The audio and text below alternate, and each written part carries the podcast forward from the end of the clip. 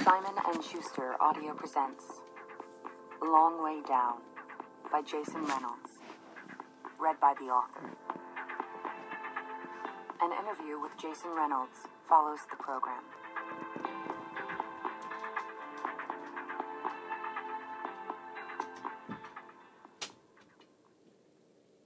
For all the young brothers and sisters in detention centers around the country, the ones I've seen and the ones I haven't, you are loved. Don't nobody believe nothing these days, which is why I haven't told nobody the story I'm about to tell you. And truth is, you probably ain't gonna believe it either. Gonna think I'm lying or I'm losing it, but I'm telling you, this story is true. It happened to me. Really. It did. It so did. My name is Will. William. William Holloman. But to my friends and people who know me, know me, just Will. So call me Will because after I tell you what I'm about to tell you, you'll either want to be my friend or not want to be my friend at all. Either way, you'll know me, know me. I'm only William to my mother and my brother Sean whenever he was trying to be funny. Now I'm wishing I would have laughed more at his dumb jokes because the day before yesterday, Sean was shot and killed. I don't know you. Don't know your last name if you got brothers or sisters or mothers or fathers or cousins that be like brothers and sisters or aunties or uncles that be like mothers and fathers. But if the blood inside you is on the inside of someone else, you never want to see it on the outside of them. The sadness is just so hard to explain. Imagine waking up and someone, a stranger, got you strapped down, got pliers shoved into your mouth, gripping a tooth somewhere in the back, one of the big important ones, and rips it out. Imagine the knocking in your head, the pressure pushing through your ears, the blood pooling. But the worst part, the absolute worst part is the constant slipping of your tongue into the new empty space where you know a tooth's supposed to be, but ain't no more. It's so hard to say Sean's dead. Sean's dead. Sean's dead. So strange to say, so sad, but I guess not surprising, which I guess is even stranger and even sadder. The day before yesterday, me and my friend Tony were outside talking about whether or not we'd get any taller now that we were 15. When Sean was 15, he grew a foot, maybe a foot and a half. That's when he gave me all the clothes he couldn't fit. Tony kept saying he hoped he grew because even though he was the best ball player around here our age, he also was the shortest. And everybody knows you can't go all the way when you're that small unless you can really jump, like fly. And then there were shots. Everybody ran, ducked, hid, tucked themselves tight, did what we've all been trained to, pressed our lips to the pavement and prayed the boom, followed by the buzz of a bullet, ain't need us. After the shots, me and Tony waited like we always do for the rumble to stop before picking our heads up and poking our heads out to count the bodies. This time, there was only one. Sean. I've never been in an earthquake. Don't know if this was even close to how they are, but the ground definitely felt like it opened up and ate me. Things that always happen whenever someone is killed around here.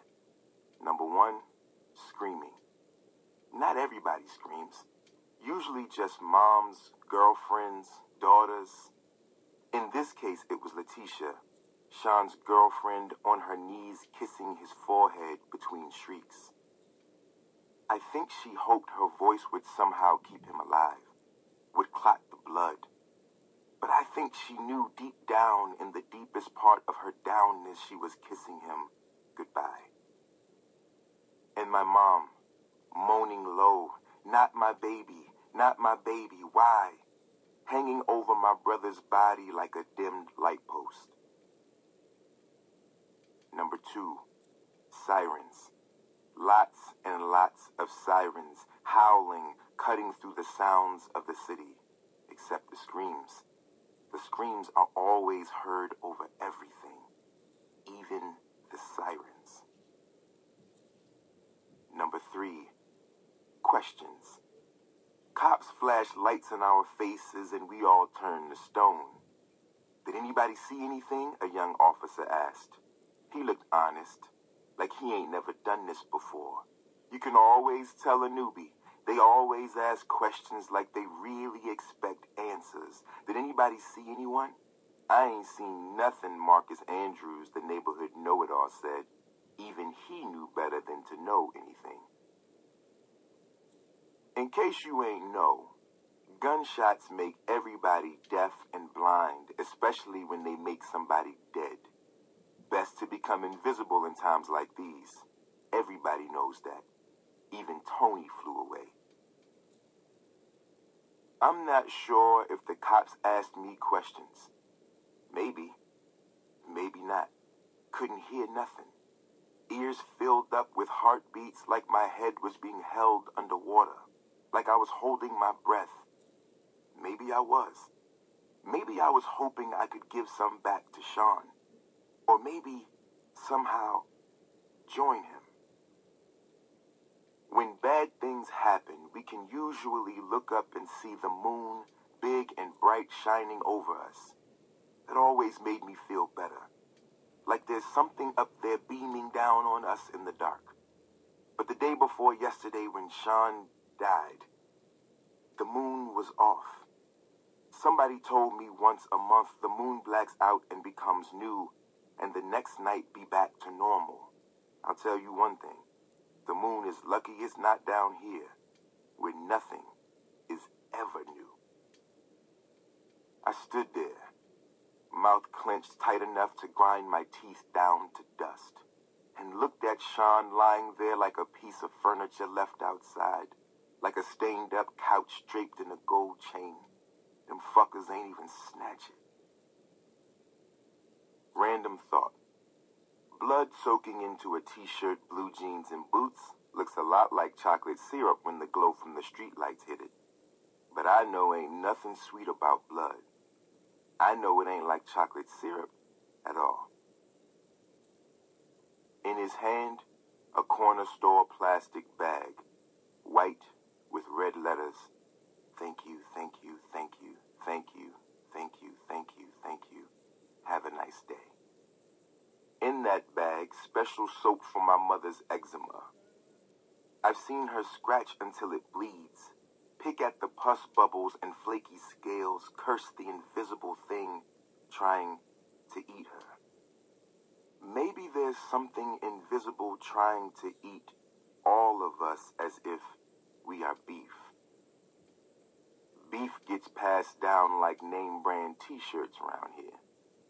Always too big, never ironed out, gets inherited like a trunk of fool's gold or a treasure map leading to nowhere. Came knocking on my brother's life, kicked the damn door down and took everything except his gold chain. Then the yellow tape that says do not cross gets put up and there's nothing left to do but go home. That tape lets people know that this is a murder scene, as if we ain't already know that. The crowd backs its way into buildings and down blocks until nothing is left but the tape. Sean was zipped into a bag and rolled away, his blood added to the pavement galaxy of bubblegum stars. The tape framed it like it was art, and the next day, kids would play mummy with it. Back on the eighth floor, I locked myself in my room and put a pillow over my head to muffle the sound of my mom's mourning. She sat in the kitchen, sobbing into her palms, which she peeled away only to lift glass to mouth. With each sip came a brief silence, and with each brief silence, I snuck in a breath. I felt like crying, which felt like another person trapped behind my face. Tiny fists punching the backs of my eyes, feet kicking my throat at the spot where the swallow starts. Stay put, I whispered to him. Stay strong, I whispered to me, because crying is against the rules. The rules. Number one, crying. Don't. No matter what, don't. Number two, snitching. Don't. No matter what, don't. Number three, revenge. If someone you love gets killed, find the person who killed them and kill them. The invention of the rules ain't come from my brother, his friends, my dad, my uncle, the guys outside, the hustlers and shooters, and definitely not from me. Another thing about the rules they weren't meant to be broken, they were meant for the broken to follow. Our bedroom, a square, yellowy paint, two beds, one to the left of the door, one to the right, two dressers, one in front of the bed to the left of the door, one in front of the bed to the right, in the middle, a small TV. Sean's side was the left, perfect, almost. Mine, the right. Pigsty, mostly. Sean's wall had a poster of Tupac, a poster of Biggie. My wall had an anagram I wrote in messed up scribble with a pencil in case mom made me erase it. Scare equals cares. Anagram is when you take a word and rearrange the letters to make another word. And sometimes the words are still somehow connected. Example, canoe equals ocean. Same letters, different words, somehow still make sense together, like brothers. The middle drawer was the only thing ever out of place on Sean's side of the room, like a random jagged tooth in a perfect mouth, jammed tight between the top drawer of shirts, folded into neat rectangles, stacked like project floors, and the bottom drawer of socks and underwear, off track, stuck, forced in at an angle. Seemed like the middle drawer was jacked up on purpose to keep me and mom out and Sean's gun in. I won't pretend that Sean was the kind of guy who was home by curfew. The kind of guy who called and checked in about where he was, who he was with, what he was doing. He wasn't. Not after 18, which was when our mother took her hands off him, pressed them together, and began to pray that he wouldn't go to jail, that he wouldn't get Letitia pregnant, and that he wouldn't die. My mother used to say, I know you're young, gotta get it out, but just remember, when you're walking in the nighttime, make sure the nighttime ain't walking into you. But Sean probably had his headphones on. Tupac or Biggie. So usually I ended up going to bed at night, curled up on my side of the room, eventually falling asleep staring at the half-empty bottles of cologne on top of Sean's dresser and the jacked up middle drawer, alone. But I never touched nothing because it's no fun hiding from headlocks half the night, which is why I never touched nothing of his no more. It used to be different. When I was 12 and he was 16, we would talk trash till one of us passed out. He would tell me about girls, and I would tell him about pretend girls who he pretended were real too, just to make me feel good. He would tell me stories about how the best rappers ever were Biggie and Tupac. But I always wondered if that was just because they were dead. People always love people more when they're dead. And when I was 13, Sean welcomed me into teenage life with a spritz of his almost grown cologne. Said my girlfriend, my first girlfriend, would like it. But she hated it. So I broke up with her because to me, her nose was funny acting. Sean thought that was stupid and funny, but worthy of joking me, calling me William, worthy of a headlock that felt like a hug. Now the cologne will never drop lower in the bottles, and I'll never go to sleep again believing that touching them or anything of his will lead to an arm around my neck. But it feels like an arm around my neck wrenching just thinking about how I'll never go to sleep again believing him or believing he will eventually come home because he won't. And now I guess I should love him more, like he's my favorite, which is hard to do because he was my only brother and already my favorite. Suddenly, our room seemed lopsided, cut in half, half empty, half cold, half curious about that one drawer in the middle of it all. The middle drawer called to me. Its awkward off-centeredness a sign that what was in it could and should be used to set things straight. I yanked and pulled and snatched and tugged at the drawer until it opened just more than an inch, just wide enough for my 15-year-old fingers to slither in and touch cold steel nickname, a cannon, a strap, a piece, a biscuit, a burner, a heater, a chopper, a gat, a hammer, a tool for rule number three. Which brings me to Carlson Riggs.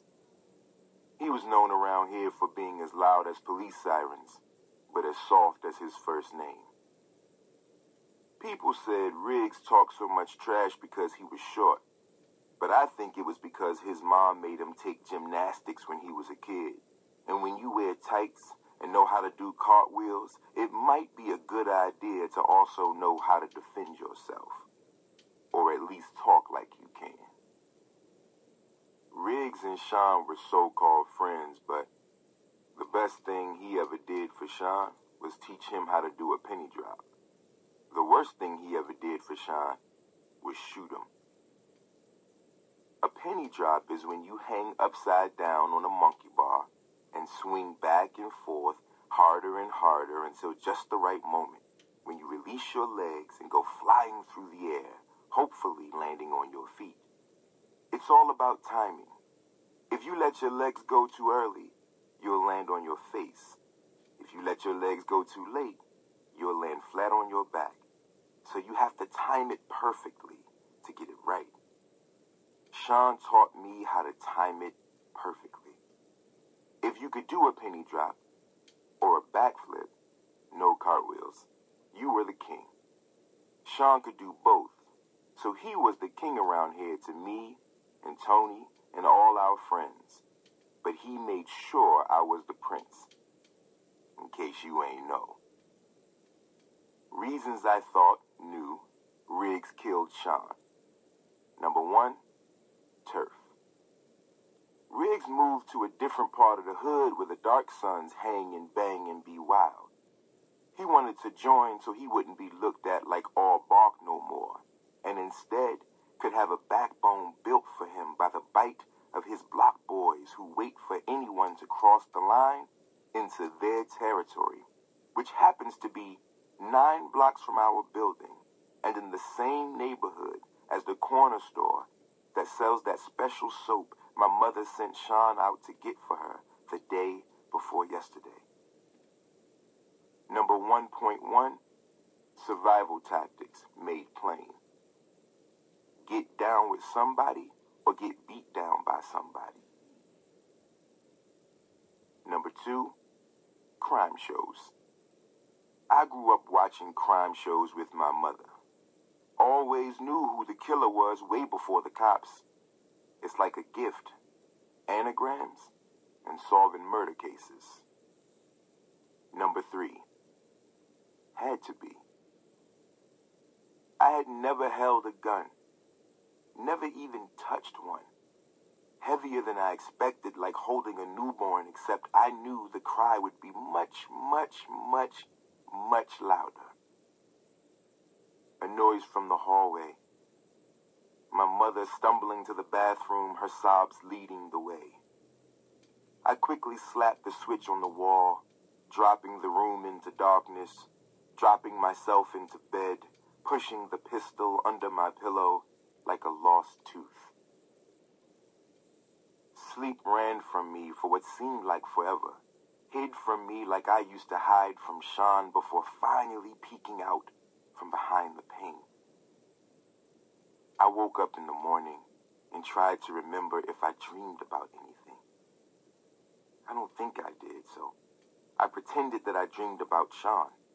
It made me feel better about going to sleep the night he was murdered. But I also felt guilty for waking up, for breathing in, for stretching, yawning, and reaching under the pillow. I wrapped my fingers around the grip, placing them over Sean's prints like little brother holding big brother's hand again, walking me to the store, teaching me how to do a penny drop. If you let go too early, you'll land on your face.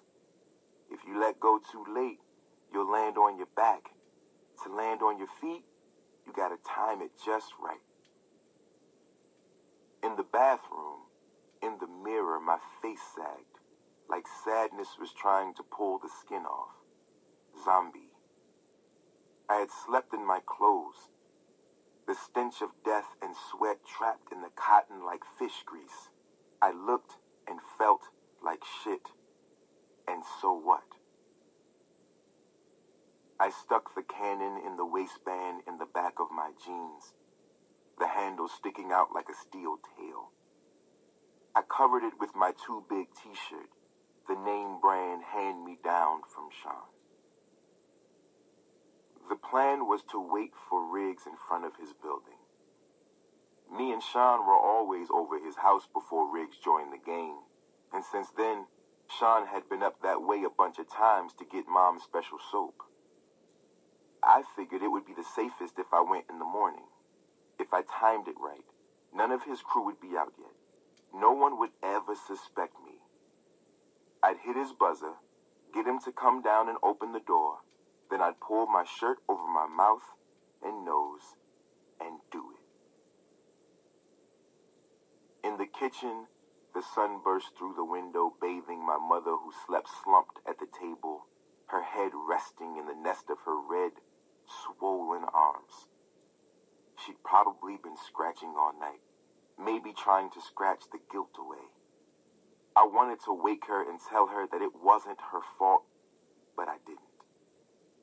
Instead, with the pistol heavy on my back, I stepped lightly over the creaky parts of the floor, trying not to wake her and lie about where I was going and break her heart even more. The yellow light that lined the hallway buzzed like the lightning bugs me and Sean used to catch when we were kids.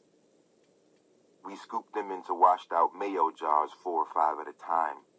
Sean would twist the lid tight, and the two of us would sit on a bench and watch them fly around, bumping into each other, trapped until one by one their lights went out. At the elevator, back already sore, uncomfortable, gun strapped like a brick, rubbing my skin raw with each step. It seemed like time stood still as I reached out and pushed the button. White light surrounded by black arrow. Down. Seven. There's a strange thing that happens in the elevator in any elevator. Every time somebody gets in, they check to see if the button for the floor they're going to is lit. And if it isn't, they push it, then face the door. That's it.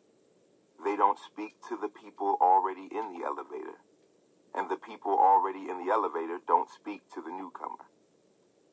Those are elevator rules, I guess. No talking, no looking, stand still, stare at the door, and wait. 9.08 a.m. A guy got on. Definitely older than me, but not old. Medium brown skin, slim, low haircut, part on the side. No hair on his face, none at all. Not even a mustache. Gold links dangling around his neck like magic rope.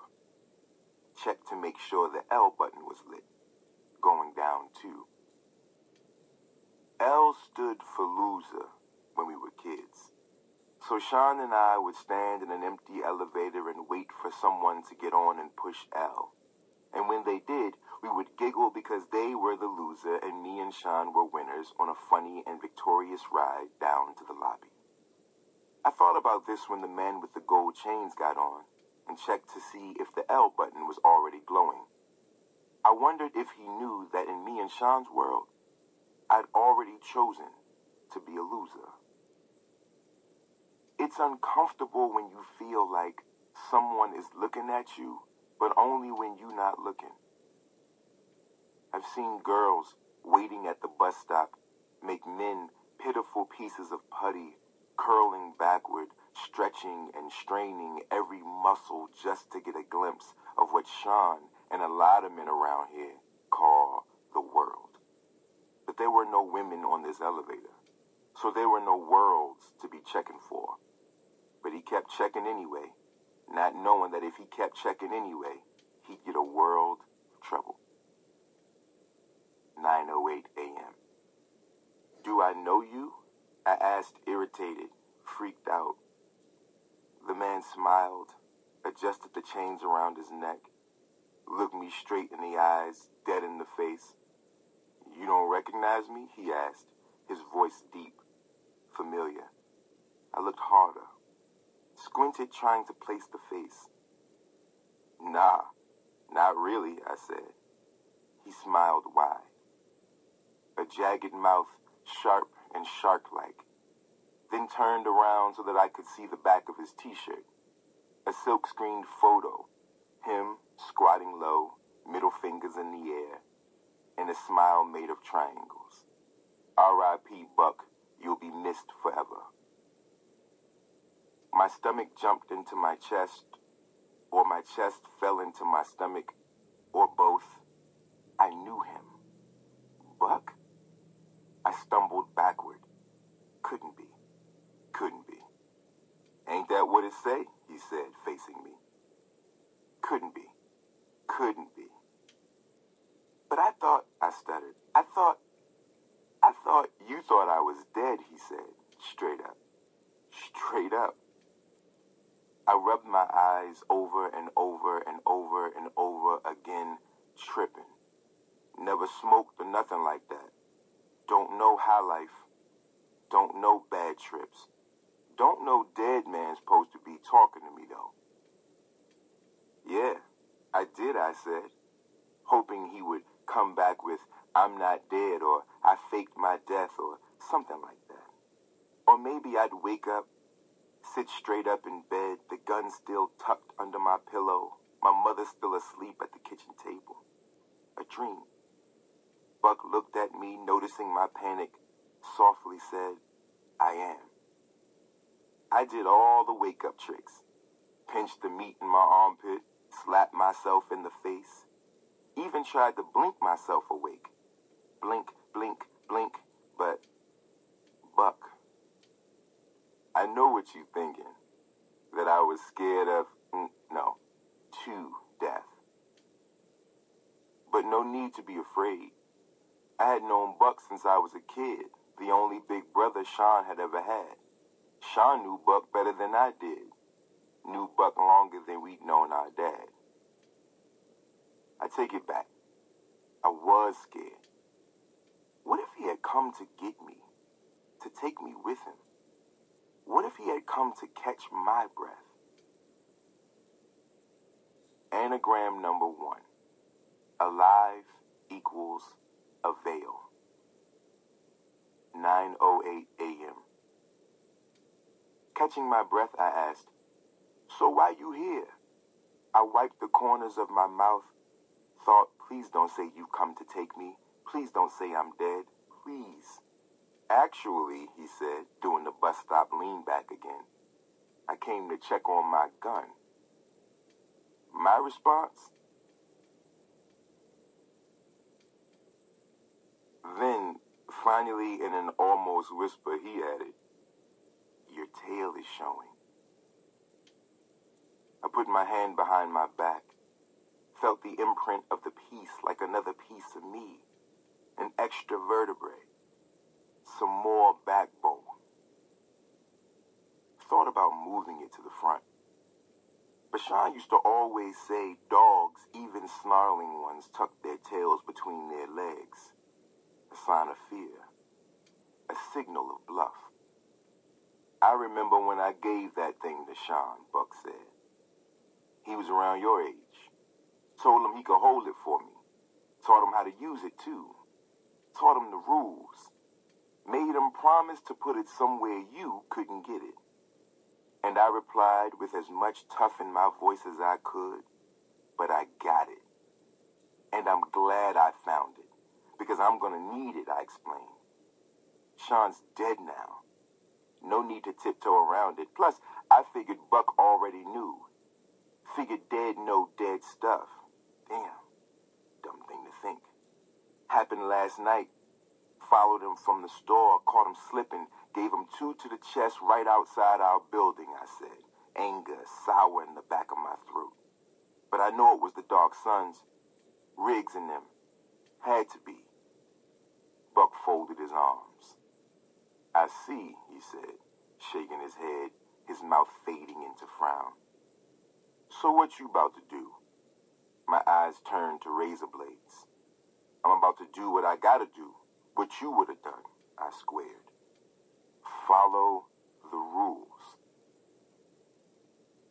9.08 a.m. The elevator rumbled and vibrated and knocked around like the middle drawer like something off track. Scared the hell out of me. What's taking this stupid thing so long, I asked, pounding the door as hard as my heart was pounding inside me. This rickety thing has always moved slow, Buck said, grinning. Yeah, but this is ridiculous, I replied, palms wetting. Might as well relax, Buck said. It's a long way down. Maybe he didn't hear me or didn't take me seriously. Old people always do that. Always try to act like what I'm saying ain't true. Always try to act like I'm not for real. But I was for real. So for real. Relax, I snapped. Relax? I ain't got time to relax.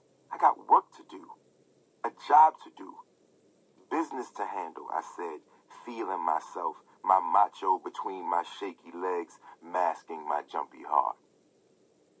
Buck laughed, and laughter, when it's loud and heavy and aimed at you, I think can feel just as bad as a bullet's bang. You got work to do. A job to do, Buck teased, wiping laugh tears from his eyes. Right, right. You gonna follow the rules, huh? Yeah, that's right, I said, opening my stance to let him know this wasn't a game, that I was for real. Buck pressed his finger to my chest like he was pushing an elevator button. The L button. But you ain't got it in you, Will, he said, cocky. Your brother did, but you? You don't. He asked me if I had even checked to see if the gun was loaded. I hadn't. And now almost shot myself trying to figure out how to. Give it to me before you hurt yourself. Buck clicked something. The clip slid from the grip like a metal candy bar. Fourteen slugs, one in a hole, fifteen total, he said, slamming the clip back in. How many should there be? I asked. 16, but whatever. 9.08 a.m. He held the gun out. I grabbed it, but Buck wouldn't let go. I yanked and yanked, pulled and pulled, but he resisted and resisted, laughed and laughed, bucked and bucked. Buck finally let go, and I stumbled into the corner, slamming against the wall like a clown. You don't got it in you, he repeated, over and over again, under his unbreath while sliding a pack of cigarettes from his pocket. Tossed one in his mouth, struck a match that sounded like a finger snap. Then the elevator came to a stop.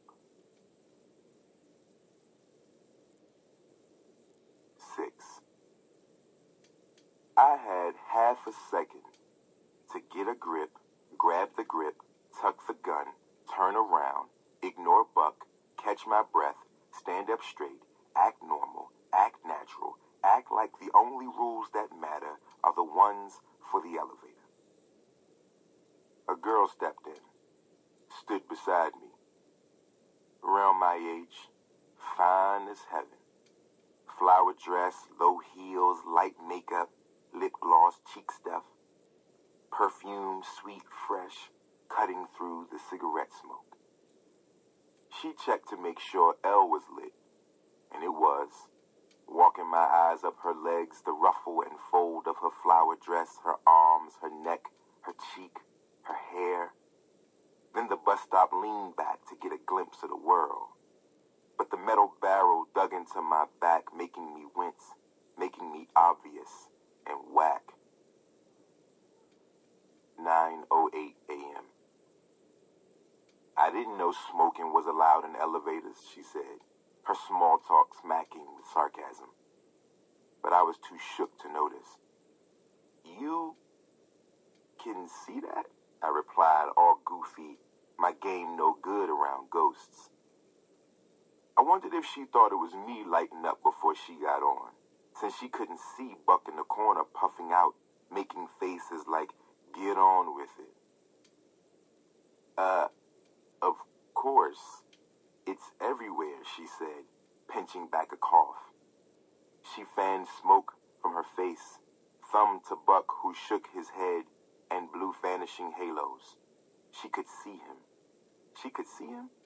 She could see him. Then she turned to me and added, I didn't know guns were allowed in elevators either.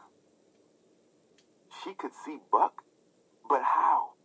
I thought he was only my ghost, only my grand imagination. But when she could see him, could smell his funky cigarette, I knew for a fact this was real. At this point, you probably already don't believe me or think I'm nuts. And maybe I am.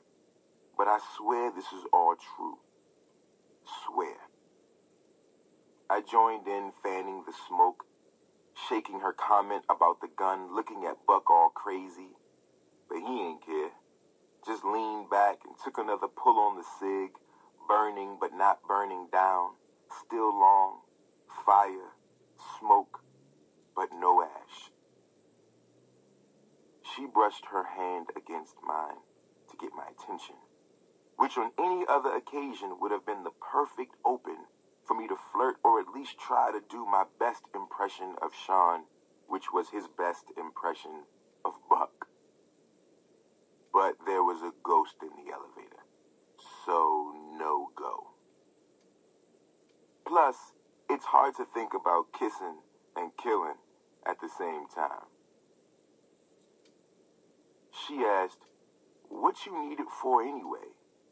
And when I looked confused, pretended to look confused, she ticked tongue to teeth and clarified, The gun. 9.08 a.m. The next exchange was a simple one.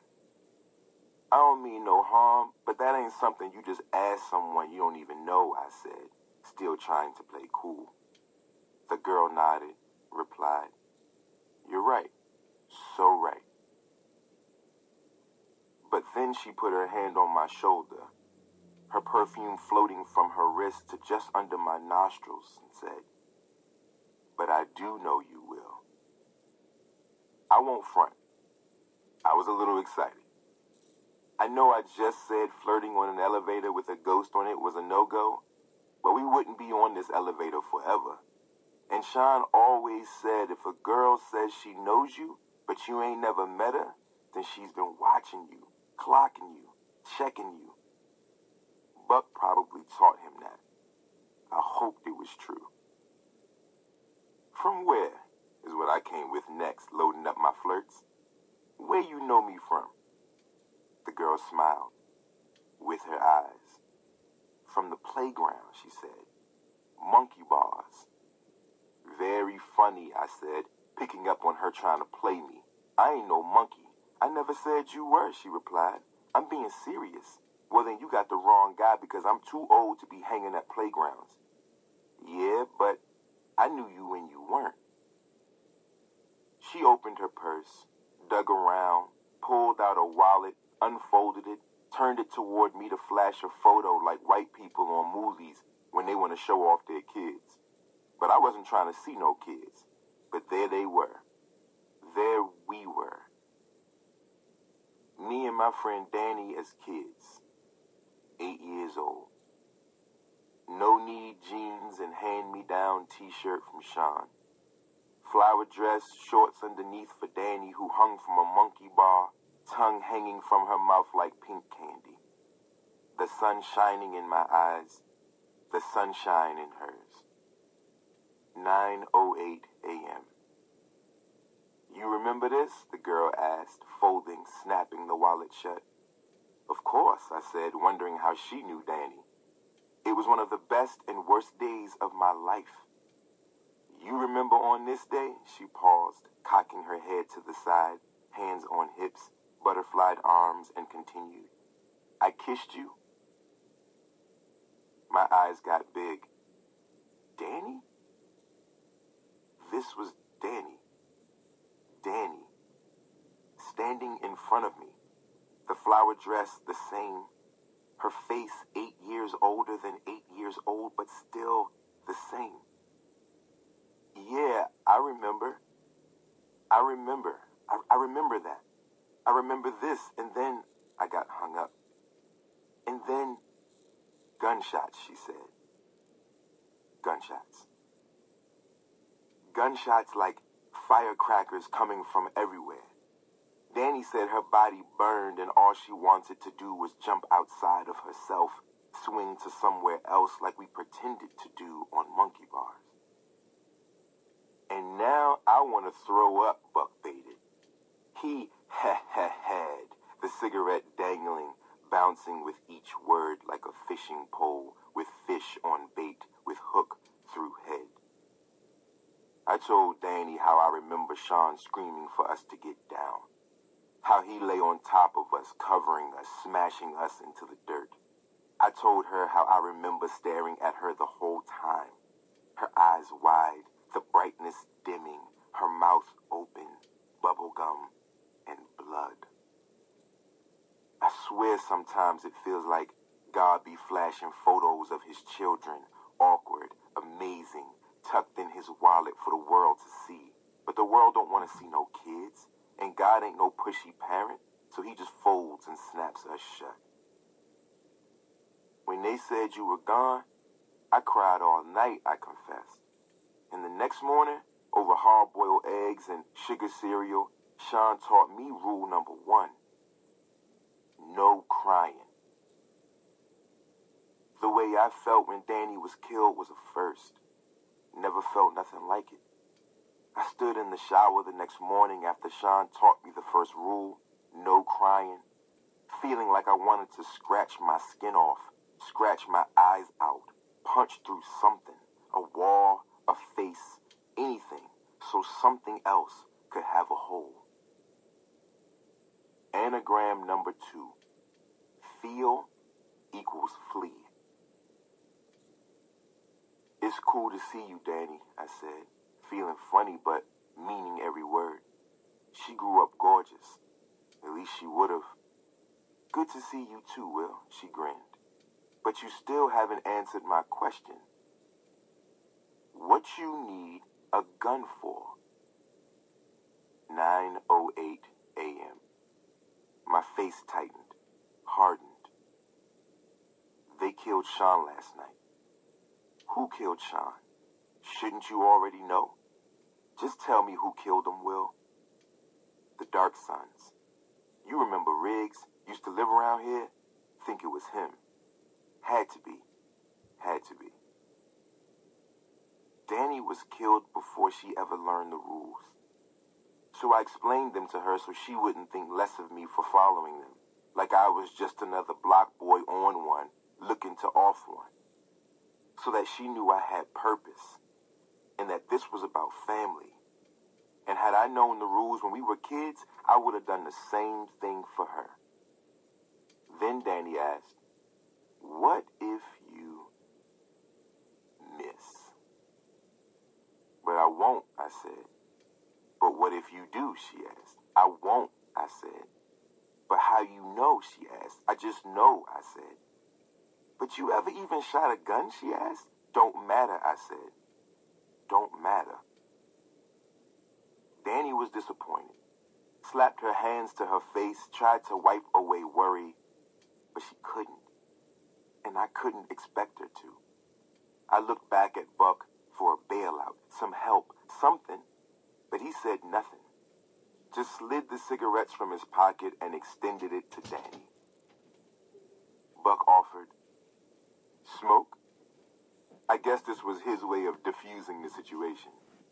Thank you, Dani said, wiggling one from the box. You smoke? I asked.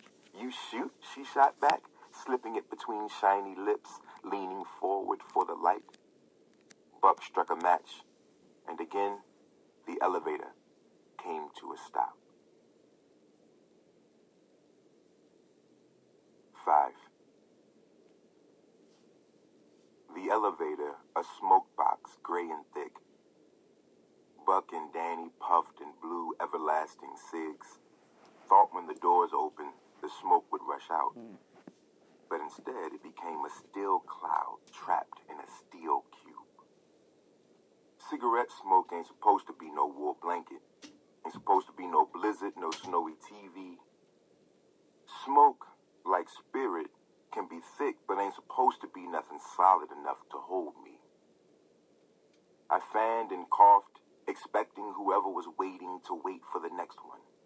Who wants to get on an elevator full of smoke? What if it wasn't really full of smoke? Still, who wants to get on an elevator with a kid bugging, swatting and choking on the invisible thick?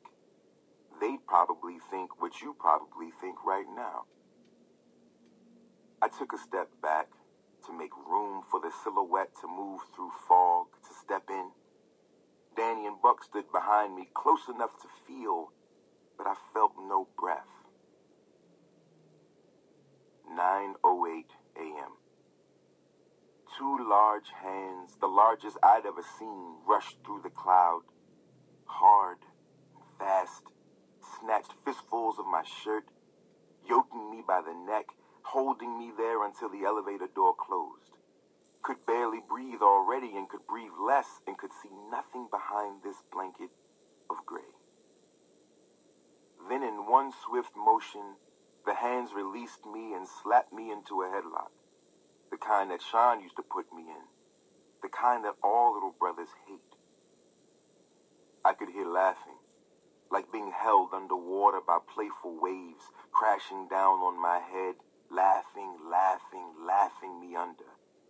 How do you tell water ain't nothing funny about drowning? When I was finally let up, I looked for Buck, for Dani, for help. They moved to the corner, chuckling, blurry, puffing away. What the hell? I yelped, one hand on my neck, one hand on my tucked, untucked. What you reaching for? And why you reaching for it? The asshole who tried to mash the apple in my neck into sauce taunted. Nephew, nephew, nephew, nephew, nephew, he chanted. After all this time, you ain't learned to fight back yet? There are so many pictures of Uncle Mark in our house, hanging on the wall, hanging on the block, posing with my father, his shorter younger brother, dressed blade sharp, suits, jewelry, cigarette tucked behind ear, camera ready, fly like Shawn, foreshadowing the flash. Uncle Mark? I let my hand fall to my side, swallowed hard. Am I going insane? Come here, kid, Uncle Mark said. Let me look at you. I stepped closer. Taller than me, taller than everyone. Six foot four, six foot five. six feet deep. Rested his hands on my shoulders, the weight of him bending me at the knees.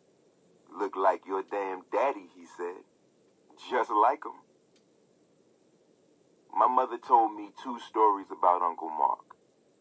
Number one, he videotaped everything with a camera his mother, my grandmother, bought him for his 18th birthday. Dance battles, gang fights, block parties. But he dreamed of making a movie. Script idea. Boy, Mickey. No game, no girls, meets girl, Jessie, the young girlfriend of boy Mickey's landlord. Girl Jessie teaches boy Mickey everything he needs to know about girls. How to impress them, how to treat them. But boy Mickey uses what he learns to get girl Jessie to fall in love with him. But her boyfriend, boy Mickey's landlord, finds out and kicks him and girl Jessie out of the building. So they're in love, but they're homeless, but they're happy. Right. Casting of the worst, stupidest movie ever. Boy, Mickey, to be played by Uncle Mark's little brother, my father, Mikey. Girl, Jessie, to be played by the younger sister of a girl Uncle Mark used to date, Shari, my mother. Uncle Mark pulled me in for a hug, but how you hug what's haunting you? And you know, it's weird to know a person you don't know and at the same time not know a person you know. You know? 9:08 a.m.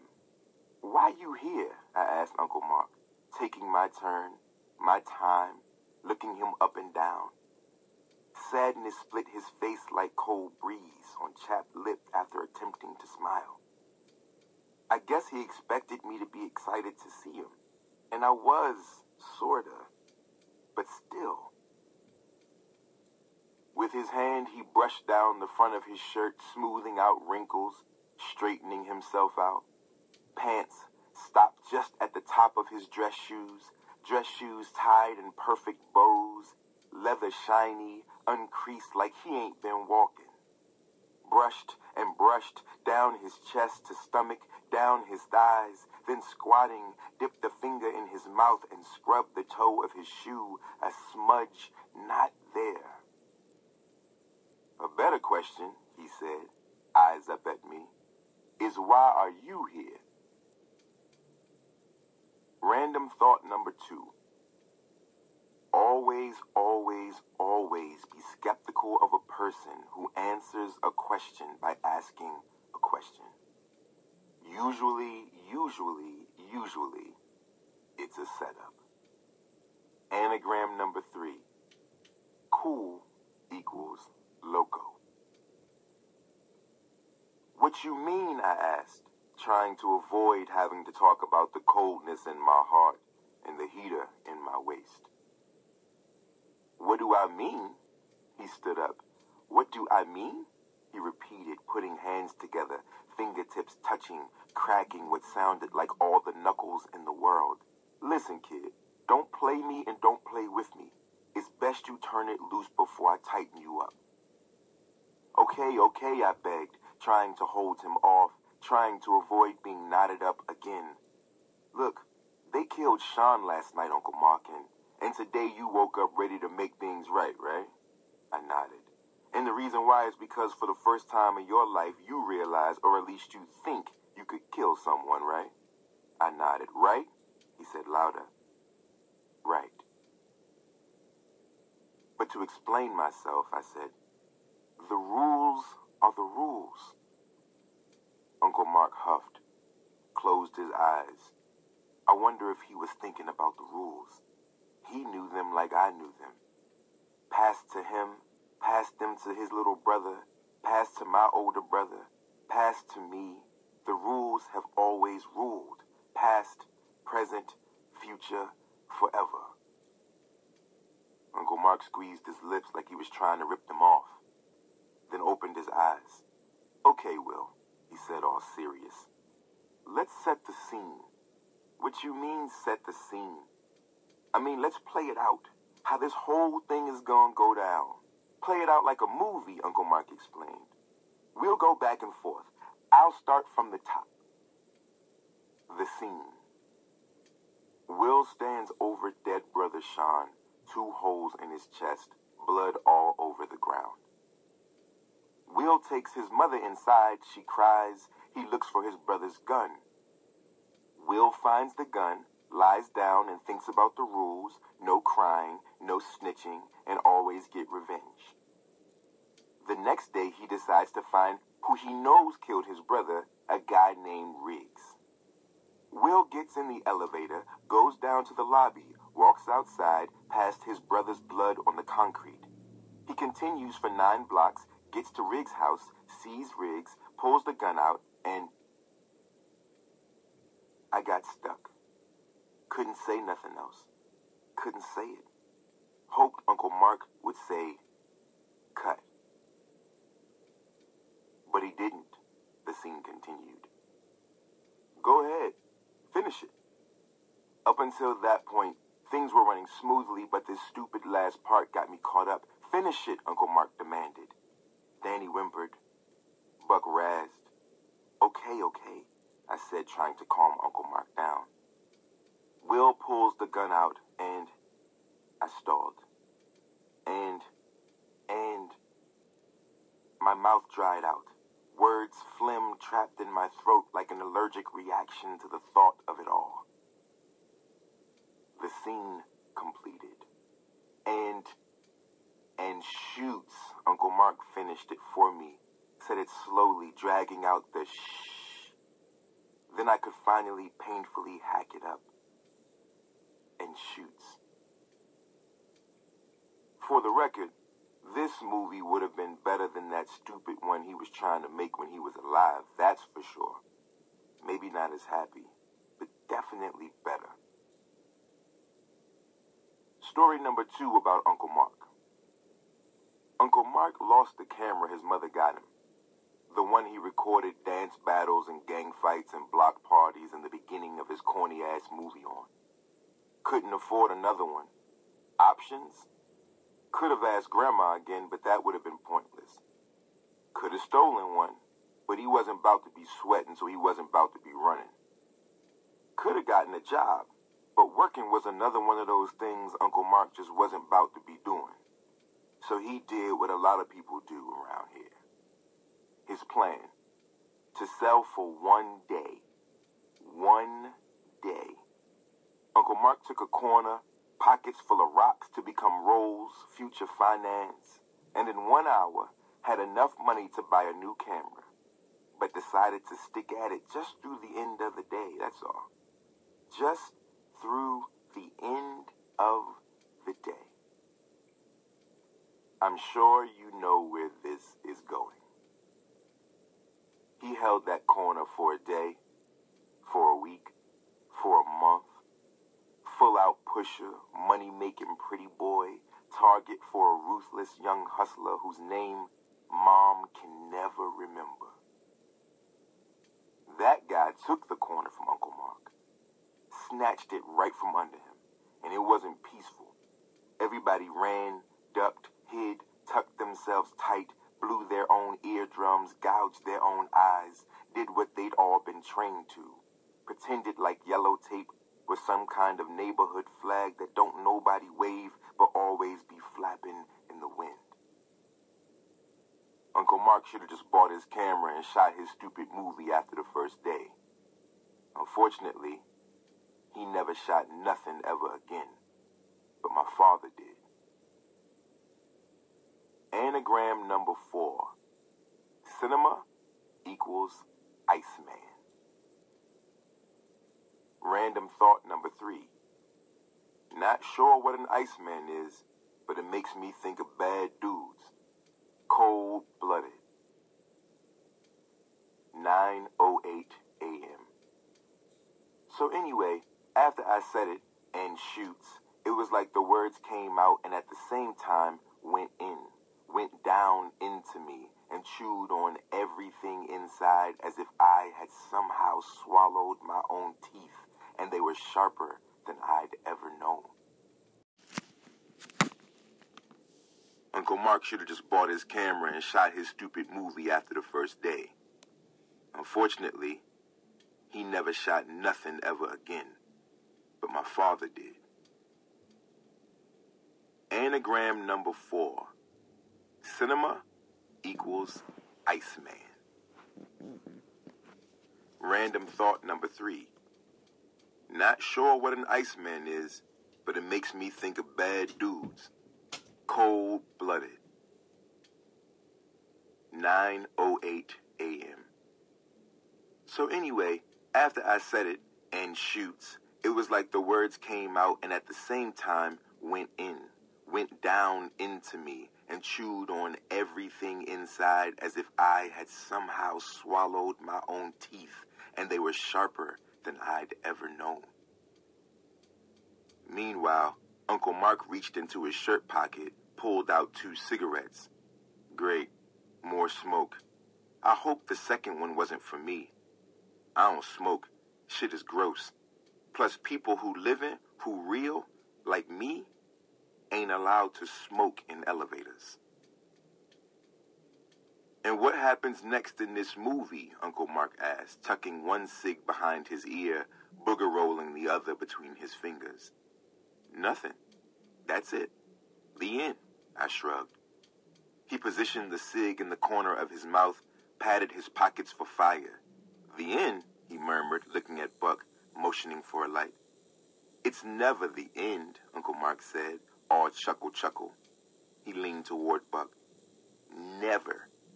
Buck struck a match, and the elevator came to a stop again. 4. This time there was no smoke blocking the door, even though there were three people, I guess people, in the elevator smoking. I know it don't make sense, but stay with me. And there he was, clear as day as the door slid open. Recognized him instantly. Been waiting for him since I was three. Mikey Holloman. My father. 9.08 a.m. My pop stepped in the elevator, stood right in front of me, stared as if looking at his own reflection, as if he'd stepped into a time machine. Moments later, spread his arms, welcomed me into a lifetime's worth of squeeze. Is it possible for a hug to peel back skin of time, the toughened and raw bits, the irritated and irritating dry spots, the parts that bleed? Pop pulled away, noticed his brother, gave Uncle Mark a firm handshake, yanked him in for a half hug, just like on all the pictures. No sound in the elevator except hands popping together and the muted thud of pats on backs. I have no memories of my father. Shawn always tried to get me to remember things like Pop dressing up as Michael Jackson for Halloween and after trick or treating, riding us up and down on this elevator, doing his best moonwalk, but not enough space to go nowhere, slamming into walls. Shawn swore I laughed so hard I farted, stunk up the whole elevator, even peed myself. I was only three, and I don't remember that. I've always wanted to. But I don't. I so don't. A broken heart killed my dad. That's what my mother always said. And as a kid, I always figured his heart was for real broken like an arm or a toy or the middle drawer. But that's not what Shawn said. Shawn always said our dad was killed for killing the man who killed our uncle said he was at a payphone probably talking to mom when a guy walked up on him, put pistol to head, asked him if he knew a guy who went by G. Don't know what Pop said, but that was the end of that story. I always used to ask Shawn how he knew that, especially the whole G thing. He said Buck told him. Said that was Buck's corner. It was then that Buck started looking out for Shawn, who at the time was only seven. Buck was 16. But I don't remember none of this either. How will? My father's voice brand new to me. Deep. Some scratch on the tail of each word. How I figured Shawn's would have sounded someday. How you been? Weird talking to my dad like he was a stranger even though we hugged like family. Alright, I guess, I said, unsure of what else to say. How do you small talk your father when dad is a language so foreign that whenever you try to say it, it feels like you got a third lip and a second tongue? I wanted to unload. Just tell him about Shawn and how mom cried and drank and scratched herself to sleep. How I was feeling, the rules, all that. Wanted to tell him everything in that stuffy elevator, but held back because Buck, Dani, and Uncle Mark were watching with warm, weird faces. I already know, Pop said, taking a deep breath. I know, I know, I know. Sadness and love in his voice. I replied, choking down me, choking up. I don't know. I don't know. I don't know what to do. I wiped my face with the back of my hand, knuckles rolling over my eyes to catch water before it came down. No crying. Not in front of Pop. Not in front of Dani. Not in front of none of these people. Not in front of no one. Never. What you think you should do, he asked. Follow the rules, I said, just like I told everybody else. Just like you did. Pop gave Uncle Mark a look when Uncle Mark asked if I had ever heard my father's story. Of course, I said. He was killed at a payphone. Worry washed over Pop's face, opened his mouth to speak, but changed his mind, then changed his mind again. That's not the story we talking about. What you know is how I was killed, Pop explained. But you don't know. You just don't know. 9.08 a.m. When Mark was shot, I was shattered. Shifted, never the same again, like shards of my own heart shiving me on the inside, just like your mama told you. You and Shawn were little, and I couldn't just come home and be a daddy and a husband when I couldn't be a brother no more. Not after what happened and how it happened. But I didn't cry, didn't snitch, knew exactly who killed Mark and knew I could get him. The rules. Taught to me by Mark, taught to him by our pop. That night I walked two blocks to where Mark used to move, where dirt was done. And waited and waited until finally a dude came from a building, stepped to his corner, Mark's corner, slapped a pack in a customer's clutch. Money was exchanged, and I knew that was my guy. The guy that shot my brother dead in the street. I made my move. Hood over my head, gun from my waist, and by the time he saw me, I was already squeezing. Pop, pop, pop, and by the third, he was down. But I gave him one more just because I was angry. So angry. Like something had gotten into me. That something that my pop said had gotten into him must be what my mom meant by the nighttime. Pop said he took off running so fast his sneakers barely touched concrete. Said he took the long way, turned pistol into poof, turned bang bang into hush hush. When I got home, I took a hot shower, hot enough to burn the skin off my body, he said. Couldn't kiss your mother. Couldn't kiss you boys goodnight. Just lay naked in the scummy bathtub, the cold porcelain keeping me from sleep, from nightmares. But you did what you had to do, I said, after listening to my father admit what I had already known. The rules are the rules. Uncle Mark and my father looked at me with hollow eyes, dancing somewhere between guilt and grief, which I couldn't make sense of until my father admitted that he had killed the wrong guy. You ain't killed G? I asked, confused. No, I did, Pop confirmed, his voice crumbling. But G didn't kill Mark.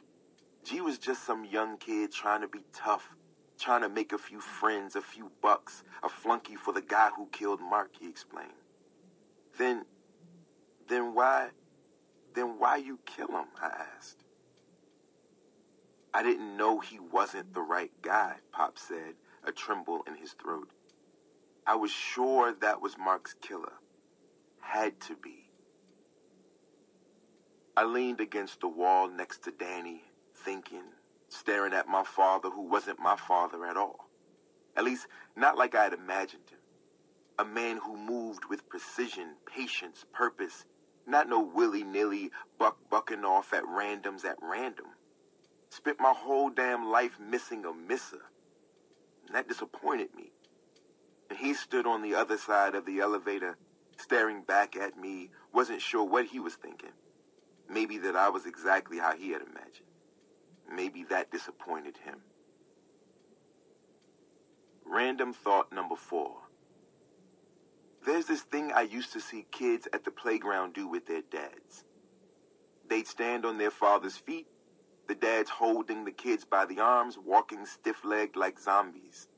The kids had to trust the fathers to guide them because the fathers could see what was coming. But the kids, holding tight to their dads, moved blindly, backward. 9.08 a.m. Then Pop made the first move. A step forward. I made the next.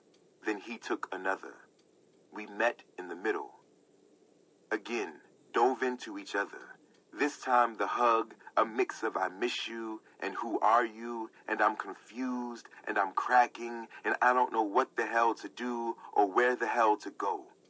My father's hand gripped my back as I did my best to bury myself in his armpit, to get lost in the new and strangely familiar feeling of fatherhood. And that's when it happened. He pulled the gun from my waistband and put it to my head. I freaked out. What you doing? I shrilled in shock. What the hell you doing? Eye to eye, a tear streaming down his face. Just one, so it ain't really count. Chest aching like a weight crushing me, biscuit tight against my temple. He cocked it, sounded like a door closing. I called out for help, but couldn't see no one. Not Uncle Mark or Dani or Buck or hear them or even smell the dank of tobacco turning to tar. Like it was suddenly just the two of us, me and my dad, both of us apparently losing our minds. Pop stood over me, the gun pressed against the side of my face. It was the first time I had ever had one to my head. First time I had been that close to death, to the end, and at the hand of Pop. Pop? Pop. You would think I would be thinking about whether or not he could actually do it since he wasn't real. But the hugs were real. And the gun was real. Were no ghost bullets in that clip. Those were real bullets. 15 total. One for every year of my life. My stomach was aching. The quaking world in the bottom of it. And it wasn't long before I could feel myself splitting apart. A warm sensation ran through the lower half of my body, seeping down my leg into my sneakers. Cigarette smoke cut once again, this time by the smell of my own piss. 9.08 a.m. Then Pop uncocked the gun, wrapped his arms around me again, squeezed tight like I was some rag doll, stuffed the gun back into my waistband. I screamed, pushed him away, yelled until my throat stripped, until my words became sizzle, weak, wet, worried about looking like a punk ass kid. And my father leaned against the wall, staring, chin up, cocky, quiet, while I exploded. And like old times, Uncle Mark came to his side like a brother, pulled the extra cig, the one tucked behind his ear, handed it to my father, chest heaving, eyes on me. He threw the cig in his mouth. Buck took his cue. I backed into a corner, wished this stupid elevator would get to L for this whole thing to hurry up and be done. Buck struck a match and the elevator came to a stop. Three. A stranger, chubby, light skinned, almost white, the type that turns red, that burns, dirty brown hair curled up on his head, got in the elevator like a normal guy. Didn't acknowledge nobody. No dead body, no live body, no smoke, normal.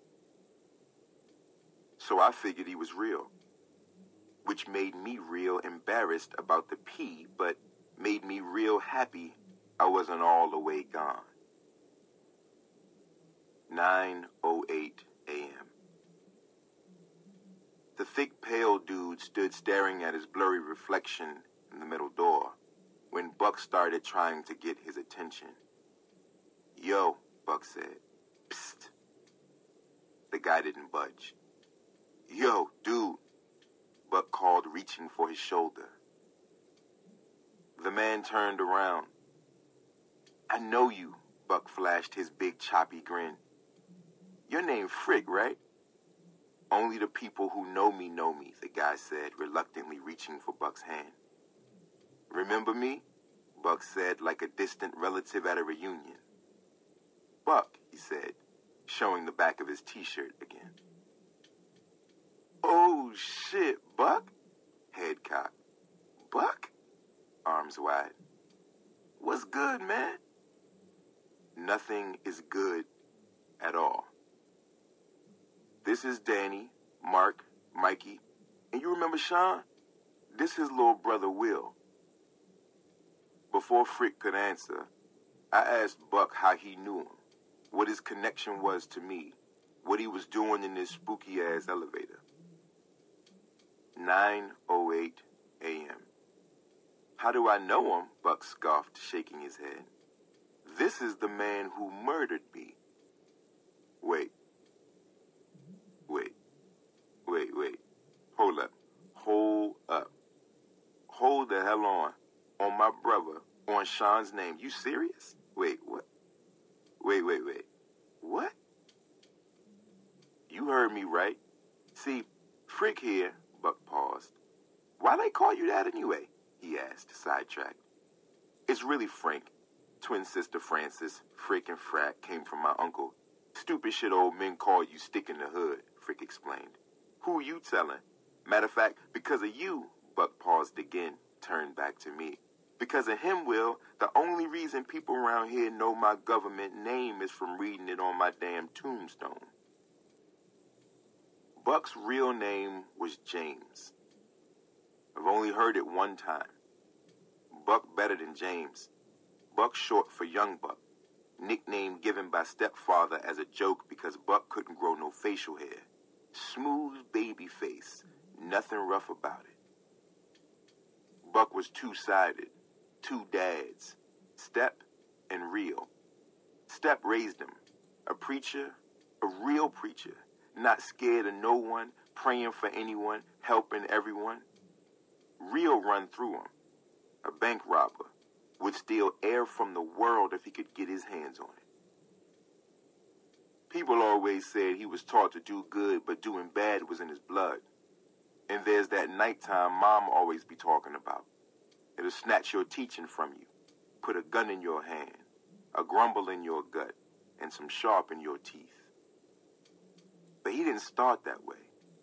At first, Buck was a small time hustler, dime bags on the corner. Same old story until my pop got popped at the payphone that night. Then he became a big brother to Shawn and a robber to a bunch of suburban neighborhoods every morning. He knew better than to jack people around here and come back with money the most, sneakers the best, and jewelry which he loved to show off. Back to Frick. I was shocked when I heard that this dude killed Buck. Yeah, Buck said, hand on Frick's shoulder, all buddy buddy. This the guy? He glanced at me. Shawn never told you that story? He never really talked about it, I said. Shawn just said you were shot and that he knew who did it, I explained, remembering that time. Shawn's face a candle, melted wax flame flickering out. I remember the cops banging on our door to question him, to tell him they heard he was close to James. That was the one time I heard Buck's real name. And to ask him if he knew who might have done it, killed him, shot him, twice in the stomach, in the street. Shawn ain't say nothing to the cops, to no one. Just locked himself in his room for hours, and the next day I caught him sitting on his bed pushing bullets into gun clip. 9:08 a.m. Well, let me tell you, Buck said. We were hanging out at the court sharing a bottle of something cheap and strong just before it went down, Buck said. Shawn was telling me how he had gotten into a little scuffle, nothing major, with one of the dudes from the Dark Suns, Buck said. Said he had to get your mother some kind of soap she uses that he could only get from the store down by where they hang out.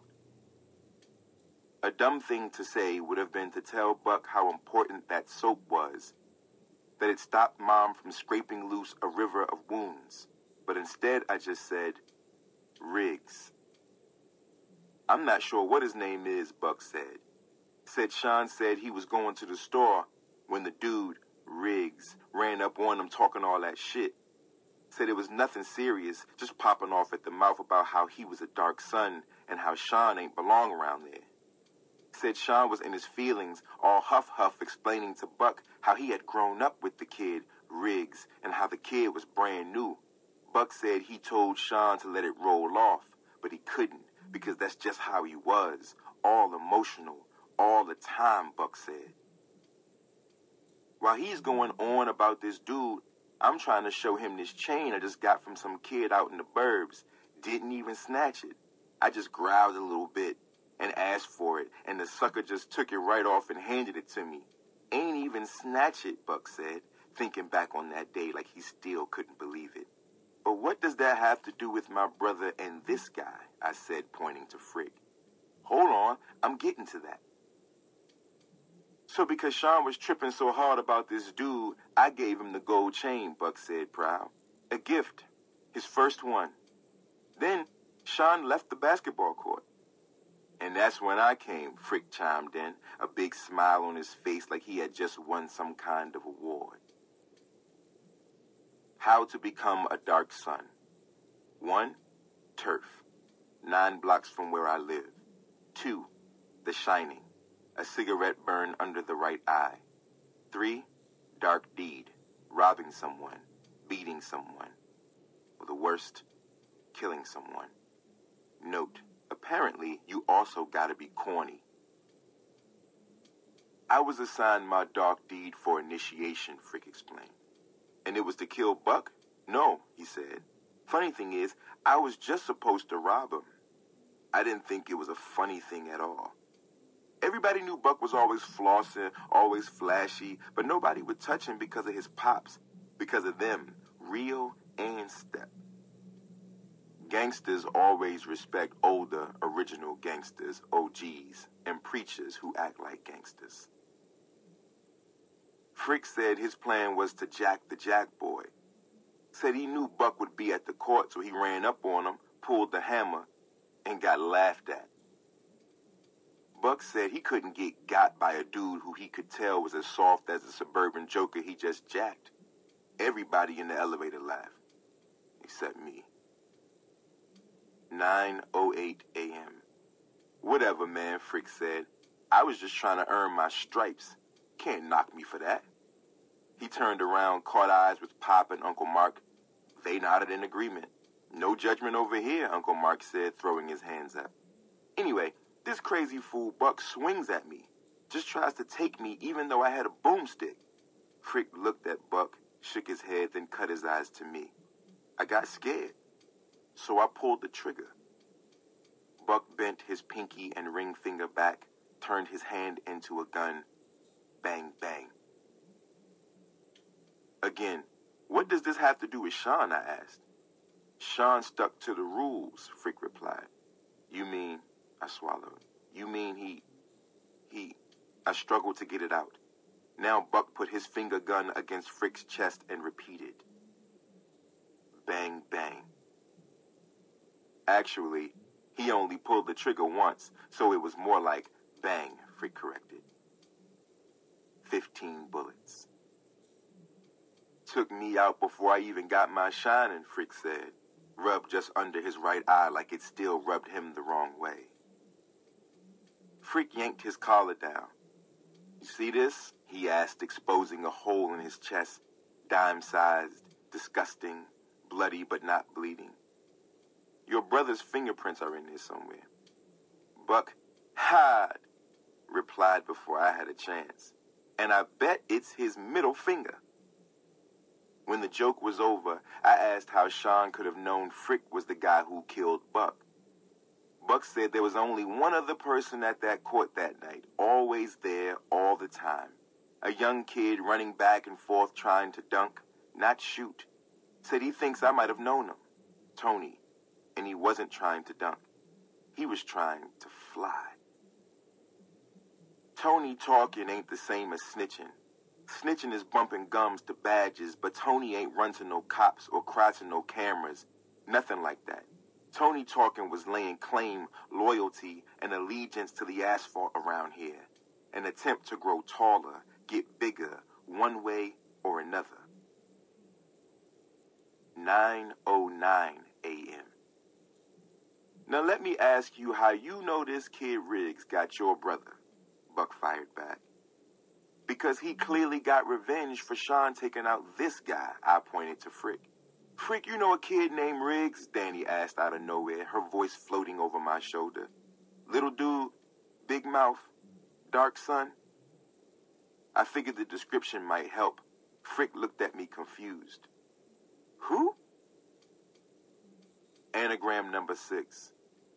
I wish I knew an anagram for poser. Frick looked at me like I was crazy, shrugged his shoulders and turned around and faced the door. Couldn't see his reflection. Couldn't see any of their reflections, just mine, blurred. Frick had his own cigarettes and his own matches. Finally, finally, finally, the elevator came to a stop. Two.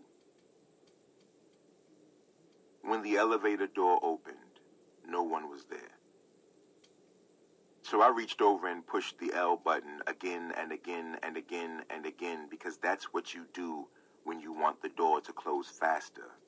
Another one of those elevator rules.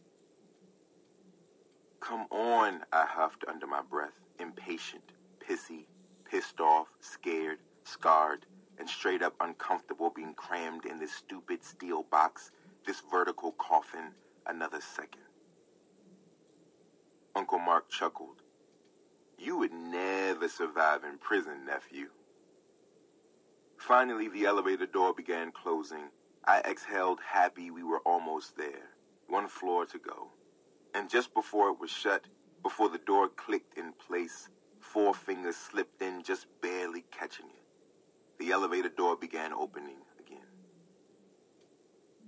9.09 a.m. Him. Shawn. Stepped into the smoky box wearing exactly what he wore the night before. Blue jeans, t-shirt, gold chain, but not his alive outfit, his dead one. The one that came with bloodstains. Everybody was so happy to see him. Shawn, Buck yelped, reaching out for him. They slapped hands. Buck fiddled with the gold chained around Shawn's neck, moved the clasp to the back. Shawn looked at Dani. Look at you, he said, taking her hand, spinning her around. Uncle Mark gave him a light tap in the ribs. Big man, he said proudly. Shawn turned, gave him a hug, caught a glimpse of our father. Pop, he said, natural, his face beaming. Our father wrapped his arms around Shawn, cocooning him, then pulled away, shook hands like men, like partners. All the unalive, undead lined up along the wall, puffing their cigs, smiling as Shawn finally, finally faced me. When we were kids, I would follow Shawn around the apartment, making the strangest noise with my mouth Hard to explain the sound. Burpy, but not a burp. Like burp mixed with yawn mixed with hum, something like that. For 20 minutes straight, from bedroom to kitchen to living room, back to bedroom.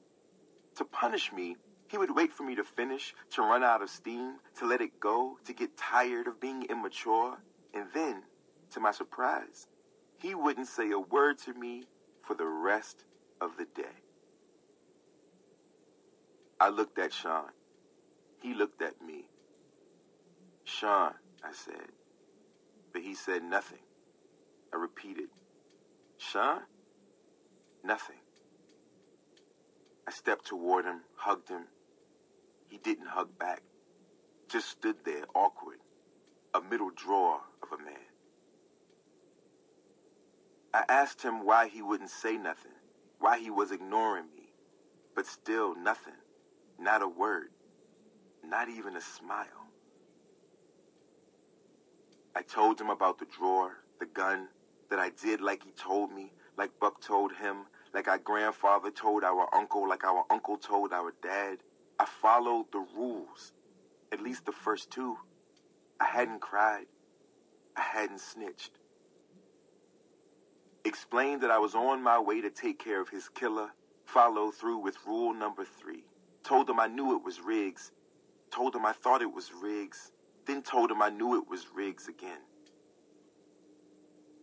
Confessed that I was scared, that I needed to know I was doing the right thing. The rules are the rules, right, Shawn? I was breaking down. The tears were coming, and I did what I could to hold them back. Took my eyes off Shawn, hoping to fight the crying feeling by not looking. But everywhere else was everyone else, cigarettes glowing like a bunch of L buttons. 9.09 a.m. I looked back at Shawn, tears now pouring from his eyes as he softly snotted and hiccuped like a little kid. Tears pouring from his eyes, tears pouring from his eyes, tears pouring from his eyes. I thought you said no crying, Shawn. I said, voice cracking, one of my tears bursting free, but only one, so it didn't count. No crying. No crying, no crying, no crying. And even though his face was wet with tears, he wasn't supposed to cry when he was alive. I couldn't see him as anything less than my brother, my favorite, my only.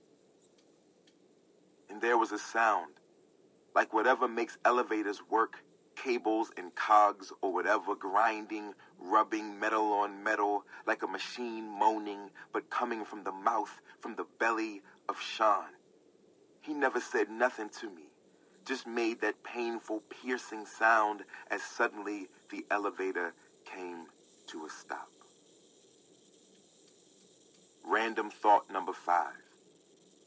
The sound you hear in your head, the one people call ears ringing, sounds less like a bell and more like a flatline. There was a moment before the door opened when we all just stood there, sickening smoke thickening, crowded in this cell, this coffin, this elevator, quiet. I looked around, only seeing the orange glow of five cigarettes puncturing the sheet of smoke like headlights in heavy fog only five cigarettes. Shawn hadn't lit one, became invisible in the cloud, and I felt like the cigarette meant for him was burning in my stomach, filling me with stinging fire.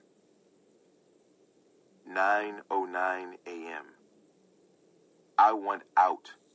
The door opened slowly, the cloud of smoke rushing out of the elevator, rushing out of me like an angry wave.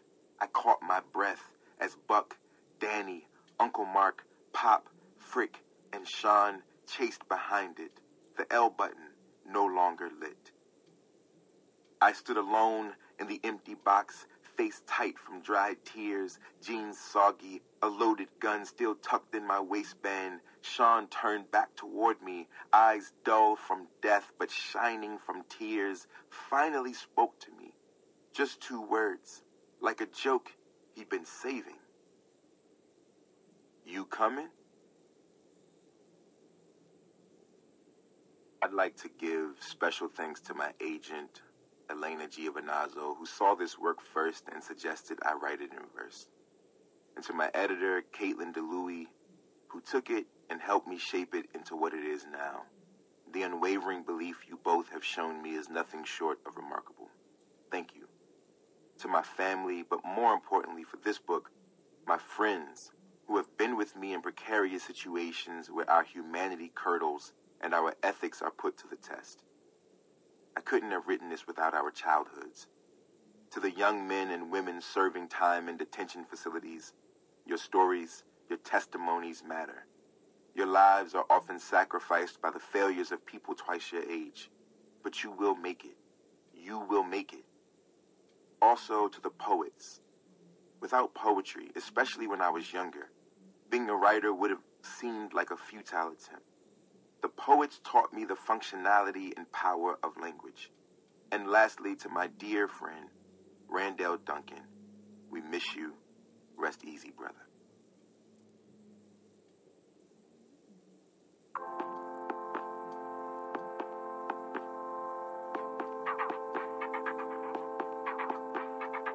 Long Way Down was written and read by Jason Reynolds.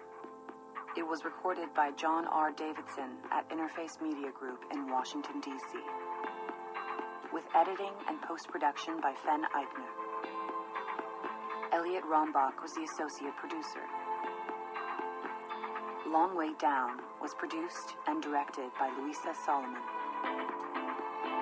This has been a presentation of Simon Schuster Audio.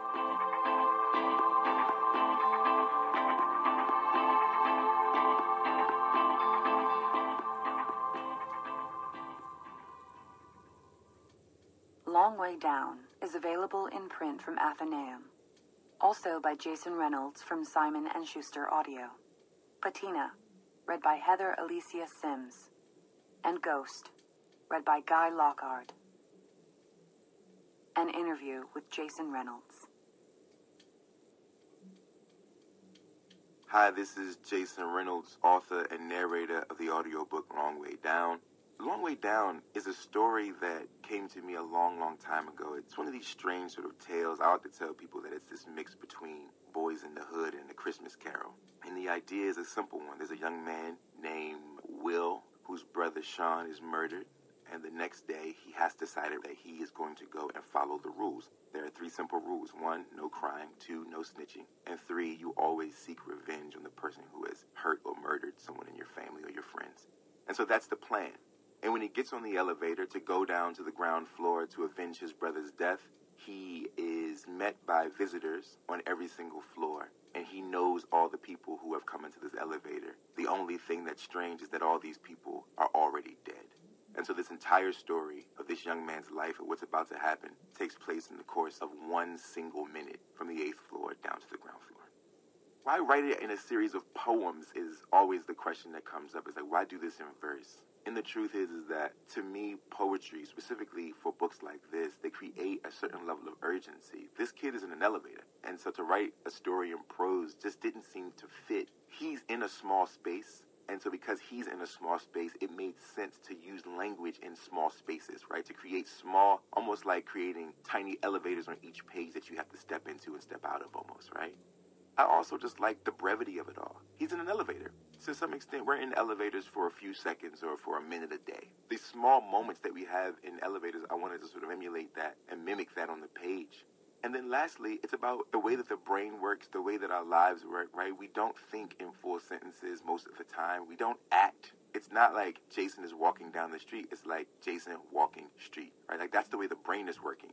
It's like synapses. It's not this sort of flowery language that we are so lucky to be able to write in novels, but there are certain times where it's not necessary to do so because this kid's life isn't a full sentence. That's not what's happening. His life is fragments and line breaks and one word sentences and onomatopoeia and alliteration. Like that's what his life is in this moment, and I wanted to mimic all of that by using poetry to do so.